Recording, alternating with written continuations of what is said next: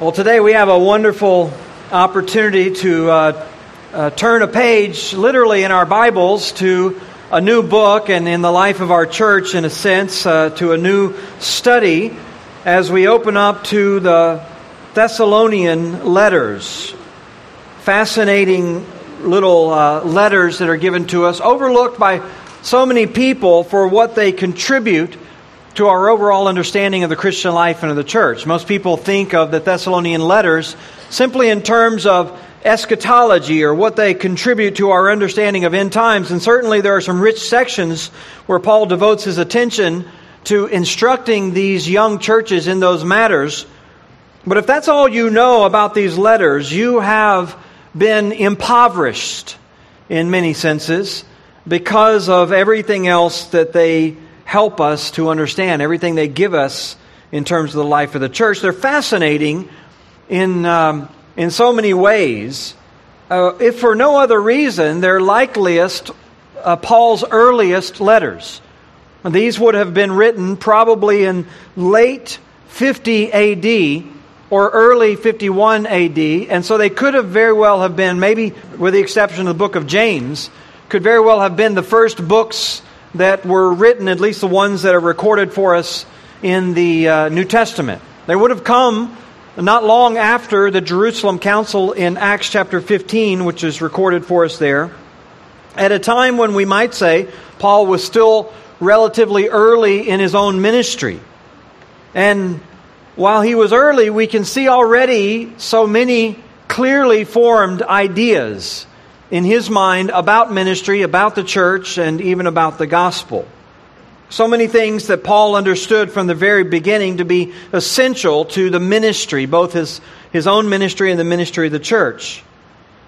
Now, compared to letters that he would write six or eight years, even ten years later in his life, we might say there is not as much focus on things like justification, even sanctification, as much but more on the doctrine of God, more on the doctrine of Christ, maybe even the doctrine of the Trinity that's embedded in these letters, and certainly on the doctrine of faith and the necessity that, it, that, that, that we need to have in the way we walk in faith before God. And and a lot of rich sections on what we might call the doctrine of Scripture, inspiration, and the authority of Scripture.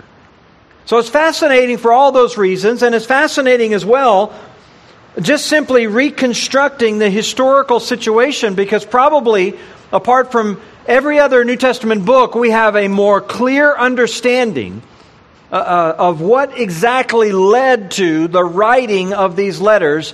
And so we can see in more clear fashion exactly how Paul is applying his theology to the real situations of life in which he found himself. We can kind of reconstruct that situation first by just simply looking at the letter itself, but then going back to the book of Acts and putting together the total picture of why Paul felt the need to write this letter and why he believed, it, believed that he needed to say the things that he said. And so this morning I wanted to do that for us. I wanted to just sort of, uh, if you will, take the opening verse of the letter as a way of sort of hanging our thoughts on the, the historical background by just looking at those participants or those, those people who are named in the opening of the letter. Paul writes there Paul, Silvanus, and Timothy to the church of the Thessalonians in God the Father and the Lord Jesus Christ, grace to you and peace. This just tells us the I don't want to call them the characters, but the, the people involved in this relationship, this ministry relationship, this ministry partnership that, that was so uh, meaningful in the life of the Apostle Paul and so vital that the Lord uh, decided, or the Lord, uh, um, we might say, ordained, that they be recorded for us in the words of these letters. And so we could just take this little introduction and break it into two essential parts. The first would be what we might call concerned missionaries. This is a letter from missionaries to a church that they had worked with, and it was written out of great concern for the church because of the circumstances that were behind the letter. Paul introduces them here. Paul and Silvanus and Timothy, they were the, the, the, three workers, the three men who were involved with Thessalonica. And they all are represented in the letter because they all shared a burden for reasons that we will see as we unfold this morning the passages of Scripture. Paul, of course, was the well known apostle to the Gentiles. He needs little introduction for anyone who is at least uh, halfway familiar with the New Testament. He was formerly a, a Jewish persecutor of the church. He had it out to kill Christians. He was zealous in that endeavor. But of course, the Lord captured him on a road to Damascus, Acts chapter 9 tells us, and spoke directly to him from the heavens in a vision and told him that he would be a chosen instrument to reach of all people the very Gentiles that he hated, the Christians that he was persecuting, even. Along with him, Paul names a man, Silvanus, who is sometimes called Silas in the scripture, a man who uh, became one of Paul's close associates, particularly after the Jerusalem Council in Acts chapter 15.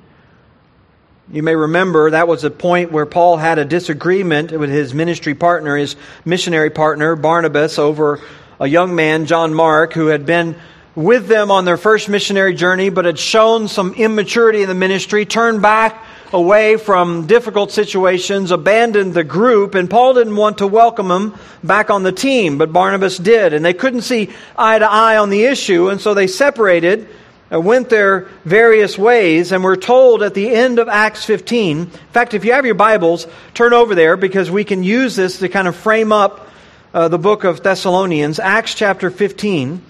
And you'll see there at the very end in verse, in verse 39 it says, There arose a sharp disagreement so that they separated from each other. Barnabas took Mark with him and sailed away to Cyprus, but Paul chose Silas, who was, by the way, Silvanus, the same person, one uh, being a Jewish form, the other a Greek form of the name. He chose Silas and departed, having been commended by the brothers to the grace of the Lord. Now, Silas has already been introduced to the readers in Acts chapter 15. He was introduced back in verse 22 as an esteemed member of the Jerusalem church. In fact, he was called one of the leading men among the brothers. Uh, and because he was a man who sometimes went by a Greek name as well as a Jewish name, we conclude from that he must have been what they call a Hellenistic Jew, someone who was at least raised in a Greek city, a Greek background, uh, probably spoke Greek uh, pretty well. And later on, even in Acts, Luke will mention in, in, chapter 16 that he was a Roman citizen, which makes it even more likely that he was raised outside of, of Jerusalem. So here he is now serving in the church, probably part of that Pentecost crowd who gathered in Acts 2 came to know Christ, was discipled in the Lord, and raised up and became a leader, perhaps an elder there in the Jerusalem church. A Hellenistic Jew who was esteemed among all the brethren. But he also was a man who gave strong support to the decision by the council of elders and apostles in Jerusalem when they were debating the issue of freedom from the law for the Gentiles. So much so that he was actually chosen to carry a letter to the Gentile churches announcing a decision by the Jerusalem Council to, to all of the Gentile churches that they would not be uh, given or it would not be expected of them that they would have to follow Jewish customs, Jewish laws in order to participate together with the Christian church. The council had simply asked them, you may remember, um, back in verse 27, we've sent Judas and Silas, who themselves will tell you the same things by the word of mouth, that has seemed good to the Holy Spirit and to us to lay on you no greater burden than these requirements that you abstain from what has been sacrificed from or, or sacrificed to idols. So that stay away from this meat, essentially, that's been sacrificed to idols. And, and they go on to list a certain number of things that are associated with idolatry, including blood and from things which have been strangled, and from sexual immorality. All of those things, if you know your background in the New Testament, all of those things had particular associations with, with idolatrous temple worship. And so they were to abstain, basically, from anything that would, that would seem to inadvertently endorse these idolatrous practices. And so Silas or Silvanus is dispatched with a man named Judas to carry this message, particularly to the churches of Antioch and to the churches of Galatia or southern uh, Turkey. Having been a Hellenistic Jew, he would have had sort of a more natural connection with these Gentile uh, Christians, and, and as I said, probably was already sympathetic to the message of their Christian liberty. Plus, there is in Acts 15:32 this note that Silas was actually a New Testament prophet. It says Judas and Silas who were themselves prophets encouraged and strengthened the brothers with many words. So they would bring this letter from the Jerusalem church, they would read the letter, they would give the instruction from the Jerusalem church and from the apostles, and yet, in these days, when the churches were being founded, they had no New Testament scripture to turn to. They had no uh, New Testament Bible they could open up. And so the Lord, the Lord provided in those early days prophets for the church.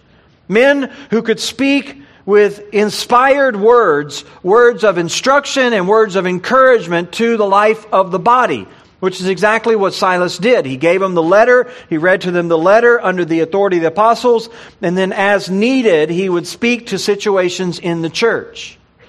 And so he was a, obviously a gifted man, a man who was being used by the Lord, and it was no surprise then that Paul would have formed a bond with this guy because he traveled along with he and Judas with this letter back to the churches as it was being read. And so when it comes time for Paul to choose a co-worker, it would only make sense that he would choose Silas or Silvanus to be the one who replaces, if you will, Barnabas on their, on their team.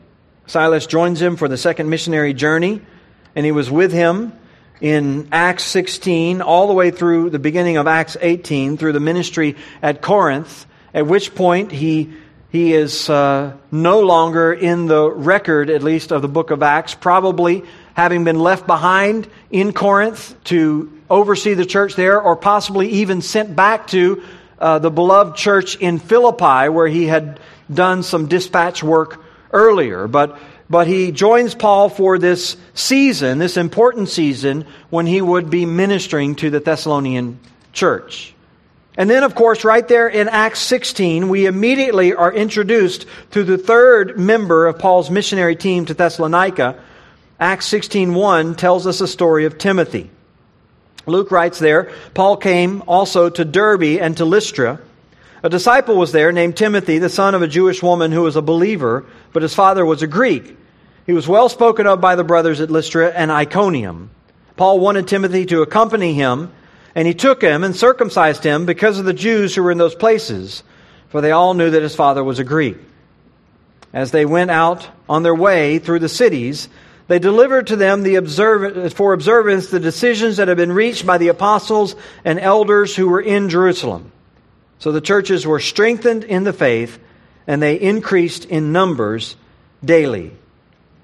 So the Lord was blessing this work, and Paul, in the midst of the work of the ministry, comes and finds a native son, Timothy, from the region of Galatia, and a man who at this point was quite young in his life, but as we know, he would become one of Paul's most trusted, if not his most trusted, side partner, his protege, his, as he calls him at some point, his son in the ministry. None of Paul's younger companions would ever fully capture his vision or reflect his life or his spirit as this man would, as we find out even later on in the letters to Timothy. So here he is, now a strong addition, like John Mark, a young man added to the team, a strong addition because a man who was known of, uh, as having high character, high reputation, plus he was half Greek, raised in Greek society and Greek ways. He would have been like uh, Silas before him, sympathetic to the cause of the Gentiles already. And Paul takes them and has them circumcised, not because he wants to impose on him some legalistic standard, but because he knows that as these, as they're going out and preaching these, if you will, liberties from the law, that that kind of message of liberty is best delivered by people who are not taking advantage of the liberties. And so he understands the importance of having Timothy circumcised in order to avoid any uh, appearance, at least, of impropriety there. And so these are the three key missionaries to the Thessalonian church Paul and Silvanus and Timothy, given right to us here at the end of Acts 15, the beginning of Acts 16. And once we have those people in place, you can kind of just go on from there and see the basic background of the letter for the church at Thessalonica. They, they come and they begin to preach this message. They deliver the message to the churches of Galatia along the southern border, as I said, of modern day Turkey. And then wanting to go up north from there into modern uh, Turkey, northern Turkey, into an area that was known as Bithynia. We read in verse 9 of Acts 16 when they had come up to Mysia, they attempted to go into Bithynia, but the Spirit of Jesus, that is the Holy Spirit, did not allow them. So, passing by Mysia, they went down to Troas. And a vision appeared to Paul in the night. A man of Macedonia was standing there urging them, urging him and saying, Come over to Macedonia and help us. Macedonia would have been what we would think of as modern northern Greece today. And so here they were on the west coast of Turkey, and the Spirit of Jesus appears to Paul and beckons him, calls him, tells him that he has to go further west into these uncharted territories across the Aegean Sea into Macedonia. And this was the cradle of Greek culture. If you know anything about Greek culture, this is where Philip and his son Alexander the Great came out of. The Macedonian area, the first uh, place, if you will, the, the, the, where, where Greek culture began. And so in verse 16, setting sail from Troas, we made a direct voyage to Samothrace, and the following day to Neapolis, and from there to Philippi, which is a leading city of the district of Macedonia, a Roman colony. And we remained in this city some days. Now you just stop right there because I want you to take note of the strategy of the Apostle Paul in missions here. Here he was going on where the Lord had led him, where doors had been closed, but going to those places where the Lord was directing him, but passing by Samothrace and, and places like Neapolis, but spending time or landing in a place like Philippi, because Luke says what? It was a leading city of the district. It was a leading city. It wasn't that these other places didn't need the gospel. It wasn't that it would have been a complete waste of time. It wasn't that the, the Lord didn't love those people. But Paul, as a, we might say, a foreign missionary, understood he had limited time, he had limited resources for where he could invest those.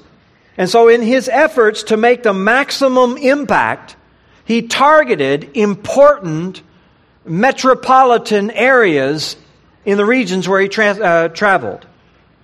He understood the importance of going to these leading cities, these capital cities, these influential and accessible cities. He wanted to spend his time in those kinds of places, establishing churches, building up churches, training up men, with the confidence that once those churches were established, the gospel would spread and expand into all the surrounding regions.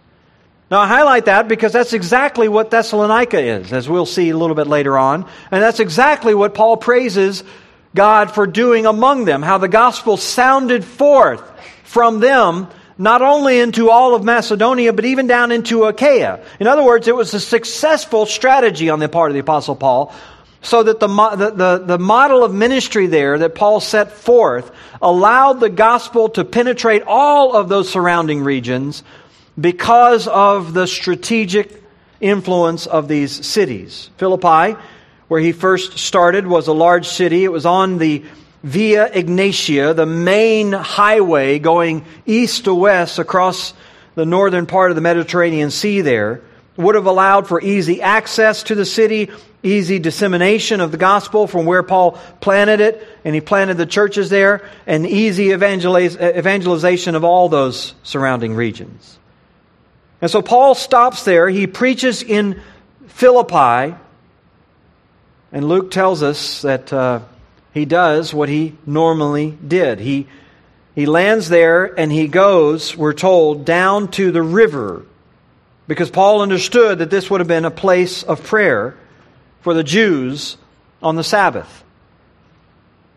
In other words, he didn't go to the most hardened elements, he didn't go to the most distracted elements, he didn't make his, his hay in the busy marketplace where people would have been conducting their business. He went to the place where folks would have been most open, most ready, and most willing to discuss the issues of the gospel. This was another key part of his strategy. He spent his time where it would have been most fruitful for the sake of the ministry. And so, uh, just like in other places, when he entered a city, we're told he would go to a synagogue, he would go to a place of prayer, he would go where people would naturally gather to discuss, we might say, religious matters, maybe even philosophical matters. But he would go to those places because people would be in a frame of mind to listen, to talk, to dialogue. And he began his preaching there. And then he would just see what happened. He would preach there and he would just see what opportunities opened up. And sometimes opportunities opened up for him to go into the agora, to go into the marketplace, to go even into the, the, the city halls and the city places and to preach the gospel. But here, just like everywhere else, Paul went to where he found a ready audience. And he did that, and he went down to the river and he met a woman named Lydia, a woman who was uh, influential, an owner of a business, and preached the gospel to her. She came to know Christ, and eventually her whole household. And you can see the story there in verse, 13, uh, verse 16.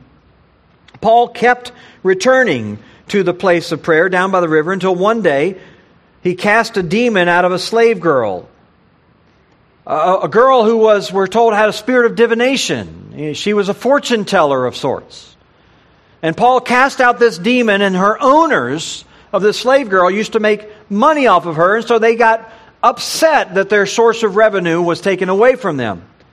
They get angry, they go and seize Paul and Silas, they strip them and beat them with rods. And you see down in verse 23 and when they had inflicted many blows upon them, they threw them into prison. So here are Paul and Silas. We don't really know about Timothy. He apparently wasn't rounded up in this group, but Paul and Silas are thrown into the prison. And what do they do? Verse 25 About midnight, Paul and Silas were praying and singing hymns to God, and the prisoners were listening to them. And suddenly there was a great earthquake, so that the foundation of the prisons, prison was shaken. And immediately all the doors were open and everyone's bonds were unfastened. So here the Lord shows up on there in this praise session after being beaten with rods and, and stripped in the middle of the city. Rather than moaning and groaning over their misfortune, they go down and they praise God. And the Lord shows up mightily, opens the prison's doors, and the guard comes in, thinking all the prisoners had escaped, thinking he would have to take his own life because it would be taken from him if he had let all these prisoners go. But as it happens, none of them had left. Paul had taken up the leadership, encouraged them, no doubt, all to stay. And the jailer falls down at Paul's feet and asks, What must I do to be saved? So here you have another household. You have Lydia, her household household believes. The jailer comes to know Christ. We're told that he takes Paul back to his household that night and is immediately baptized that night. And then they take a meal together that night. And his whole household believes. And they're all rejoicing. The whole household is rejoicing over what the Lord is doing. Until the next morning, when it was day, verse 35, and the magistrates, sent the police, saying, let those men go. And the jailer reported the words to Paul, saying, The magistrates have sent to let you go. Therefore, come now and go in peace. But Paul said to them, They've beaten us publicly, uncondemned, men who are Roman citizens, and thrown us into prison. And do they now throw us out secretly? No, let them come themselves and take us out. Now, this is a smart guy. Paul's a smart guy. He, he knows what he's doing here. He knows that it was illegal for them to punish a Roman citizen without cause, or at least without a fair trial. They hadn't been condemned, they were uncondemned at this point. And yet, Paul doesn't uh, make that appeal the night before. He doesn't appeal to that then, but no doubt somewhere in the night it occurred to him that he had a certain leverage now. He understood that he could use this, plead his rights, as a way of, you might say, lifting the cloud that might naturally have remained over the church. This wasn't about Paul, and it wasn't about his own personal uh, inconvenience, or certainly wasn't about his own personal shame. But he understood that if they had shuffled these guys out quietly, the trouble might have returned and might have fallen on the church. And so, rather than letting that happen to this newfound church at his birth, he uses his legal right to try to give the church as much protection as they could under the local government. And these guys, realizing what they had done, they would have been afraid to have, at least anytime soon, come down hard on Paul or on what they knew to be his friends. And so they come and they apologize and they plead with Paul to go quietly, which he does, we're told, when they had visited with the uh, other believers says they went out, verse 40, from prison and visited Lydia, and when they had seen the brothers, they encouraged them and then departed. Paul understood there was a time and a place where peace demanded that you move on, that he understood that he would have just caused more and more trouble had he stayed, so he, he saw the hand of the Lord and he moves on. Luke tells us he left the city, and then in Acts 17, verse 1, now when they had passed through Amphipolis and Apollonia, they came to Thessalonica, where there was a synagogue of the Jews. Apparently, there wasn't in the previous cities, but there was one here. And Paul went in, listen to this, as was his custom. And on three Sabbath days, he reasoned with them from the Scriptures. And so here again, you see the same pattern. He, he leaves Philippi, he travels west along the Via Egnatia, passing by these less significant cities of Am- Amphipolis and Apollonia until he arrives at Thessalonica, which was a massive city. In fact, it's still to this day, it's the second largest city in Greece. It was probably between two and 300,000. It's probably 400,000 today, but it's a large city about 100 miles from Philippi. So you're talking about a long journey, maybe four or five days of traveling, walking uh, apparently not stopping except to rest through the night until they reached Macedonia's most important city. That's the way it was known. At least at that point, some people called it the, the mother of Macedonia, the key city in Macedonia. And a large part of that was simply because of its location. It was located on three rivers that all converged coming out of the mainland up north all converged on what was basically a natural port or a natural harbor, so that all of that section of Europe would have passed through uh, Thessalonica if they wanted to ship their goods out into the Mediterranean.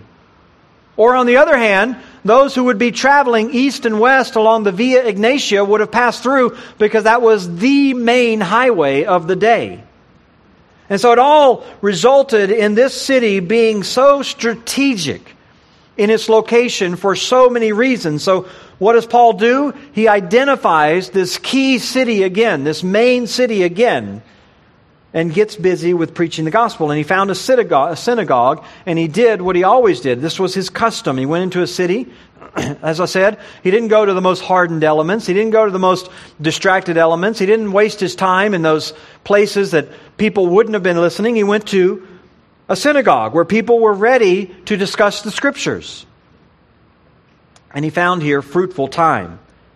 He found here time where he could reason together with those who were there from the scriptures about Christ. That's what verse 2 says there. He reasoned with them from the scriptures.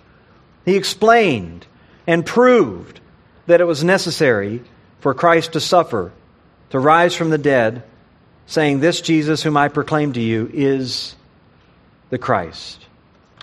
This was Paul's message. It wasn't emotionalism. He didn't go in there and put on some gig and some show and stir people to tears and weeping and, and all these things. What did he do? He reasoned with them. He reasoned with them. And for whatever reason, that has proven to be an offense to people through the years. You have people all the time, even to our own day. They don't want to sit and listen to a reasoned message from the Scripture about anything, much less about the person of Christ. But this is exactly what he did. He reasoned with them, he explained to them, he gave them proofs from the scripture about what? About the fact that first of all, Christ must suffer, and second of all, that he must rise from the dead. And so, having those biblical proofs, having those scriptural proofs of prophecy and fulfillment, he leads them to the proper conclusion. This is the Christ. This was a key, of course, to all early preaching. In fact, as we get into the book of Thessalonians, it's one of Paul's earliest books, and what we're going to find is this is a key part of his message. He'll bring it up again and again the suffering of the Lord Jesus Christ and his resurrection from the dead, pointing to the fact that he was the Messiah. And these were not only uh, proofs of his messiahship, they were not only Uh, key components of his message and not only pointed to, at least in the explanation part, it pointed to the sin that demanded that kind of suffering, not Christ's sin, but our sin. The fact that we were the ones who deserved that kind of punishment. The fact that we were the ones who ought to be on the cross because of our rebellion, because of our unrighteousness, because of our failures before God. And yet Christ came and he had to suffer. It was necessary for Christ to suffer. This is what Jesus even told his disciples. You remember? The day of his resurrection, we read in Luke 24, verse 26, that he found some of his disciples walking on the road, going to a city, Emmaus. And he begins to talk to them about himself, even though they didn't recognize him. They were, if you will, shielded from that, but they're talking to him as if he was a stranger, and then he tells them, Was it not necessary that Christ should suffer these things and enter into his glory? And beginning with Moses and all the prophets, he interpreted to them in the scripture all the things concerning himself. Even Peter in the opening chapter of the book of Acts, when the church was meeting in the temple in Jerusalem. He stood up before the Jews and said, What God foretold by the mouth of the prophets, that this that his Christ would suffer, he has thus fulfilled. This was key. This was vital in the early church's preaching, the proofs of who Christ was by virtue of the scripture regarding his suffering and his resurrection. And so here's Paul. He goes into these places. He preaches the prophesied suffering and death and resurrection of Christ. That's what he did. It provided a basis for the gospel, provided a basis for explanation about sin. It also provided a tremendous basis for understanding sanctification because Paul's able to appeal to this to the Thessalonians this was his message to them, and he's able to appeal to it later on. You are suffering, he says. As a church, you're suffering. As Christians, you're suffering. But you're not going through anything that is any different than what the Lord Jesus went through. You're just simply joining together with him in that. In fact, Paul will tell them later on that from the very beginning, I told you it's necessary for us to suffer, just as our Savior did. Now, Luke tells us in verse 4 some of them were persuaded. And they joined Paul and Silas, as did a great many of the devout Greeks and not a few of the leading women. Now, again, Paul and Silas, where's Timothy in this? We don't know. Perhaps he was left back with the Philippian church to ground them, to, to raise up leaders, to prepare them for whatever is going to come because Paul had to leave so suddenly uh, out of that city. Uh, Timothy, however, would apparently rejoin them. He's mentioned in the next section talking about uh, Berea. But he's not here, it seems, at this point, although later and we'll find out Timothy is actually sent to Thessalonica. Uh, once he gets back with Paul, they're, they're ministering in Berea, and then they, the Jews from Thessalonica uh, send trouble down there, and they have to flee away to Athens and eventually to Corinth. At that point, Paul sends Timothy back to Thessalonica, so that's how he becomes a part of this missionary uh, triumvirate. But anyway, we're here, and Paul's preaching stirs up this trouble, and some Jews are persuaded, some Greeks as well, some devout Greeks, some who no doubt had joined together with the Jews in worshiping God, and then even some wealthy ladies, some leading women in the city. And all of this, Luke says in verse 5, caused the Jews to be jealous, and taking some wicked men from among the rabble. I mean, nothing changes, right? We see these mobs and these protests and all these groups, and then, you know, people go investigate it to find out who these people are, and what do they find so many times? This. Just people who are troublemakers sitting around with nothing better to do, wicked people from among the rabble just looking for some sort of excitement. They gather these guys around, they form a mob, they set the city in an uproar. They go around, they kind of build their movement, who knows how long. And then eventually, we're told they attack the house of Jason, seeking to bring them out to the crowd. And when they could not find them, that is, they couldn't find Paul and Silas, they dragged Jason and some of the brothers before the city authorities, shouting, These men have turned the world upside down. The men who have turned the world upside down have come here also. I mean, I, I love that. They've turned the world upside down. These guys had a reputation.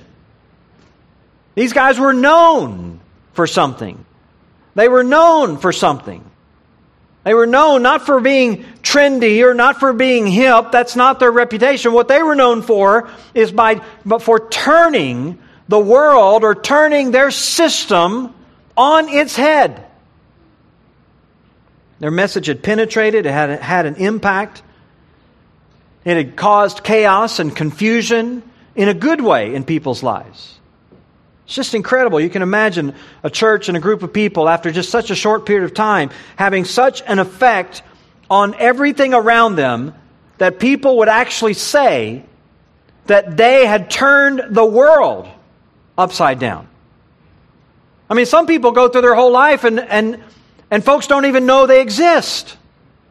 I mean, some people go through their whole life, some Christians go through their whole life, and people around them don't even know they're a Christian. Or they barely even notice that they're a Christian. They have no effect on anyone. Much less saying that you turned everything on its head, everything upside down. But that's what Paul, I mean, that's what Luke says about these Guys, this was the report, this was the reputation of Paul and of Silas that, that came with them down from Philippi, and then they sort of attached that to what they were seeing happening there in Thessalonica. Just an influential group of people. Apparently, they had heard, no doubt, about the reputation. It wasn't just Thessalonica, they were expanding this all the way out to Philippi. News had traveled along the road. Word had come. These people had made a splash, if you will, that began in Philippi, and now its ripple effects were rocking the boat, as it were, in Thessalonica. And here they were proclaiming their message and creating, at least these guys were wanting to give the impression of creating all kinds of, of chaos. Paul's always finding trouble, always finding himself in the midst of riots, always happening wherever he went. And it's what's happening here. And so it ends once again in a hasty end to the ministry. The Jews, we're told, took these wicked men, these men of low character, these guys who were uh, good for nothing, we might say, sitting around the marketplace, lazy, looking for some trouble. They take these troublemakers, they create this chaos, and then they bring and they drag Jason and some of these other Christians before the city leadership and falsely accuse them of acting against the government, against the decrees of Caesar. And basically, they charge them with revolutionary intent. And Jason, in particular, as the one who is sheltering revolutionaries.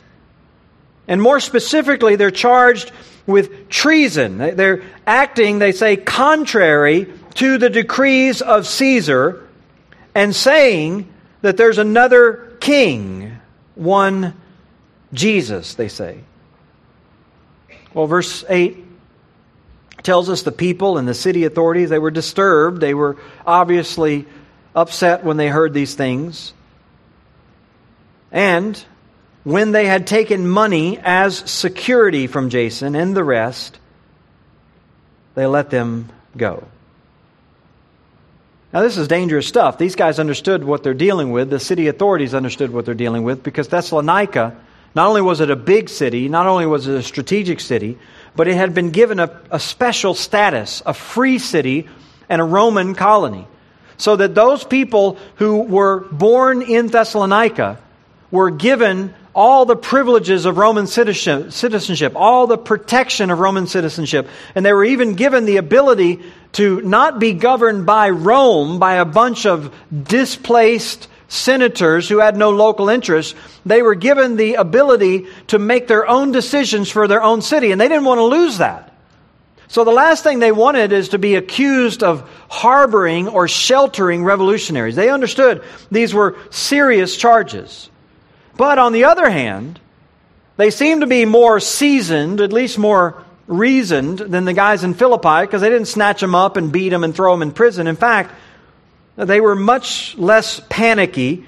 They figured out a way to guard themselves against this accusation of harboring uh, uh, treasonous people and at the same time not unjustly condemn people without a trial and at the same time probably keep their agitators happy because what they did is they extracted a bond from Jason and from the other brothers. Uh, basically, a financial guarantee that these kinds of uproars, these kinds of riots, won't happen again in the city.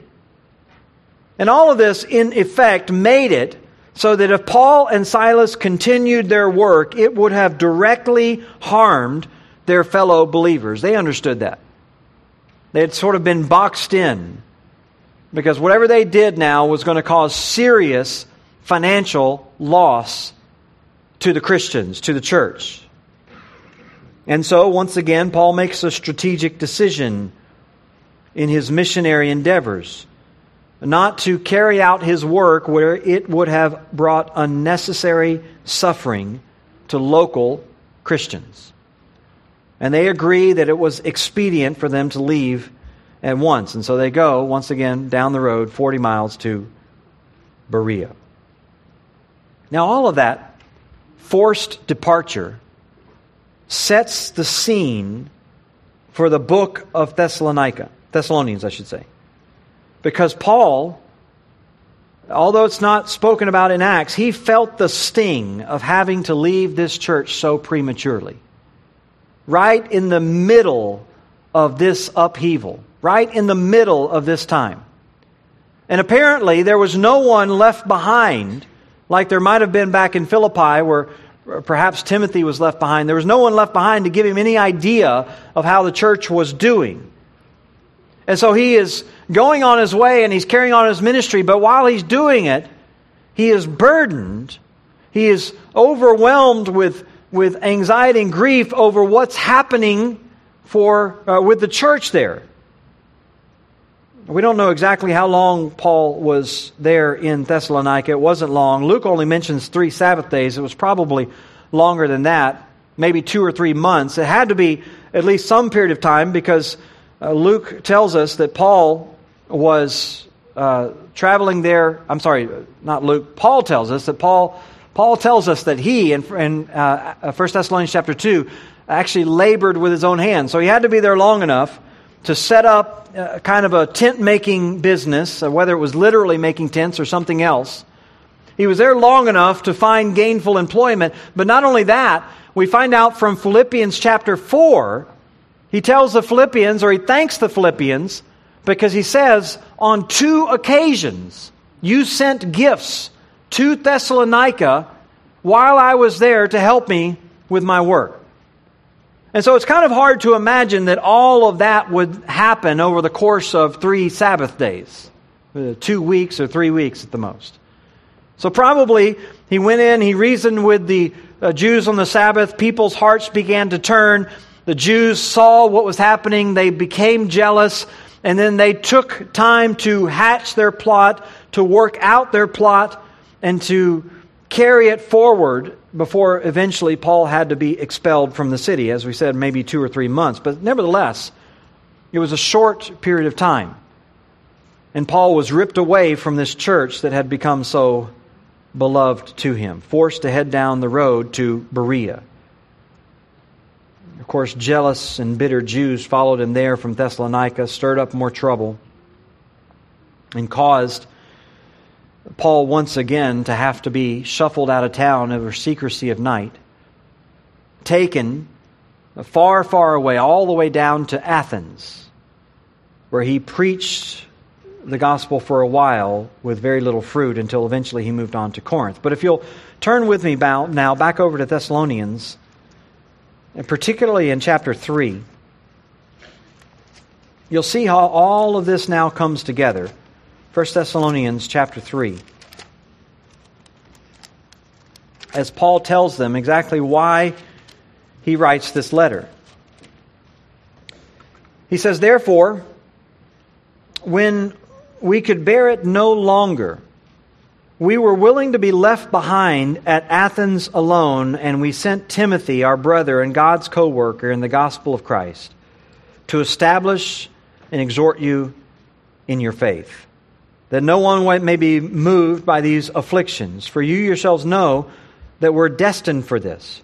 For when we were with you, we kept telling you beforehand that we were to suffer affliction, just as it has come to pass, and just as you know. For this reason, when we could bear it no longer, I sent to learn about your faith, for fear that somehow the tempter had tempted you and our labor would be in vain. But now, that Timothy has come to us from you and has brought us the good news of your faith and love and reported uh, that you always remember us kindly and long to see us as we long to see you. For this reason, brothers, in all our distress and affliction, we've been comforted. Uh, we've been comforted about you through your faith. For now we live if we are standing fast in the Lord.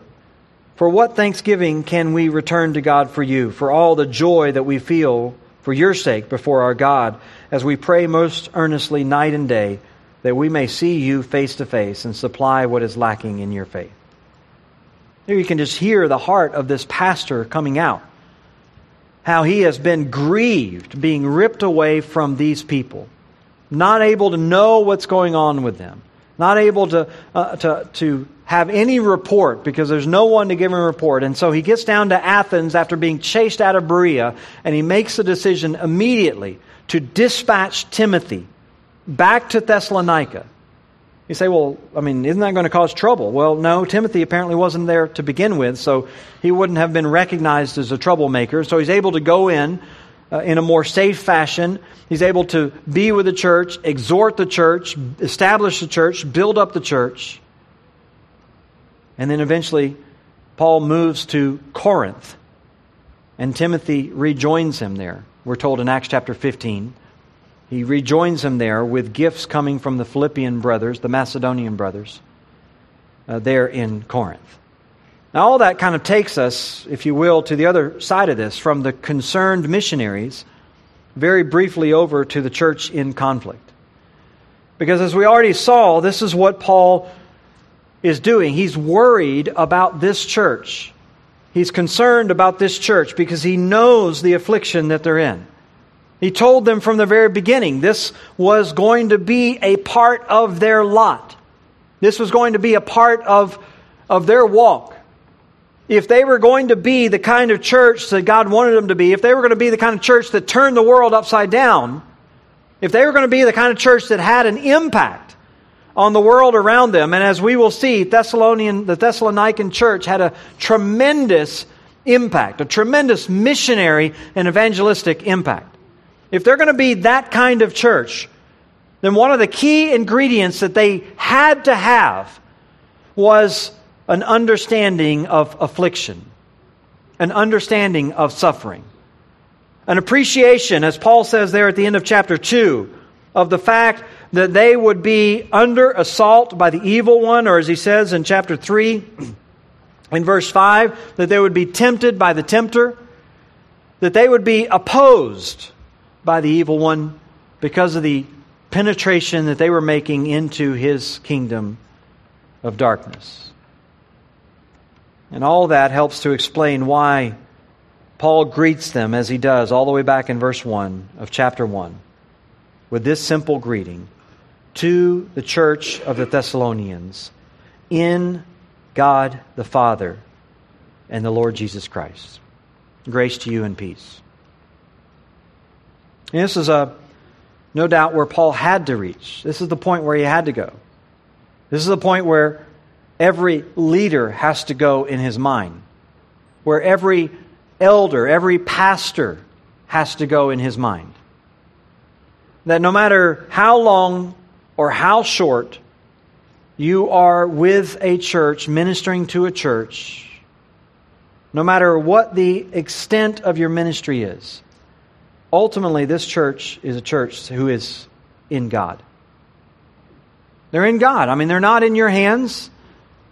They're not ultimately up, it's not only ultimately up to you what happens with this church. Paul was forced to this conclusion. He doesn't elaborate on it necessarily here, but as we'll see, as he moves through this book, he's going to elaborate on the fact that he had to trust God with the church. As he was experiencing his persecution, as he was experiencing all of his affliction, as he was having his hands tied behind his back figuratively in ministry, as he was under assault in his motives and his integrity, as he's chased out of town, all these other things. He had to come to this realization that no doubt grew in time, as it always does with every maturing ministry, every maturing pastor, that the church is not his church. The church is not any man's church. The church is the church in God. And if it's going to be cared for, it's going to be cared for by Him. And if it's going to be taken care of, it's going to be taken care of by Him. This is why the whole first chapter of Thessalonians is a prayer. I mean, this, this reality of going through the pain and going through the separation and going through the helplessness, this reality had one grand effect in the apostle's life. It deepened his prayer life. It gave him a deeper sense than he ever had that he had to depend on God for the sake of this church because he couldn't be there together with them. That's a great lesson to learn whether you're there or whether you're absent, right? To understand that the church is his. To understand that if anything's going to happen, it's going to happen through him.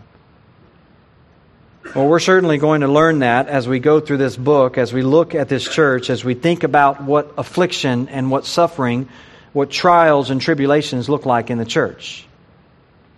The Lord's going to use it to prepare us, not only for that suffering, but even for the kind of reaction, the kind of prayers that we ought to have for the church of God. It's going to be a great time. I hope that uh, the Lord will prompt your heart to be in prayer for us as we go through this letter, asking the Lord not only to teach us these same kind of lessons, but to mold us into this same kind of a church.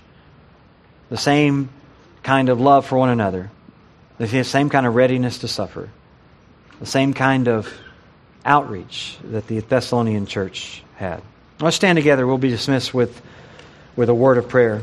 Father, we're grateful for our time together today, thankful to just understand the testimony of this church to be challenged by it, to look around at ourselves, to weigh ourselves, and to ask ourselves have we done anything to turn anyone's life upside down? To that extent, Lord, we pray for your grace, for your mercy on, on us, that you would have your way with Faith Community Church.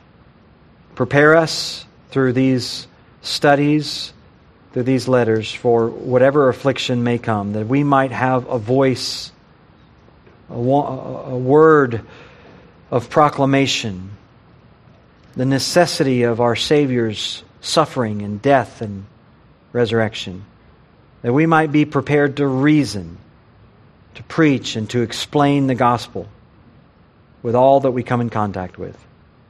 Lord, we need that desperately, and we pray that you would use these coming weeks to that end. We ask all this in Christ's name. Amen.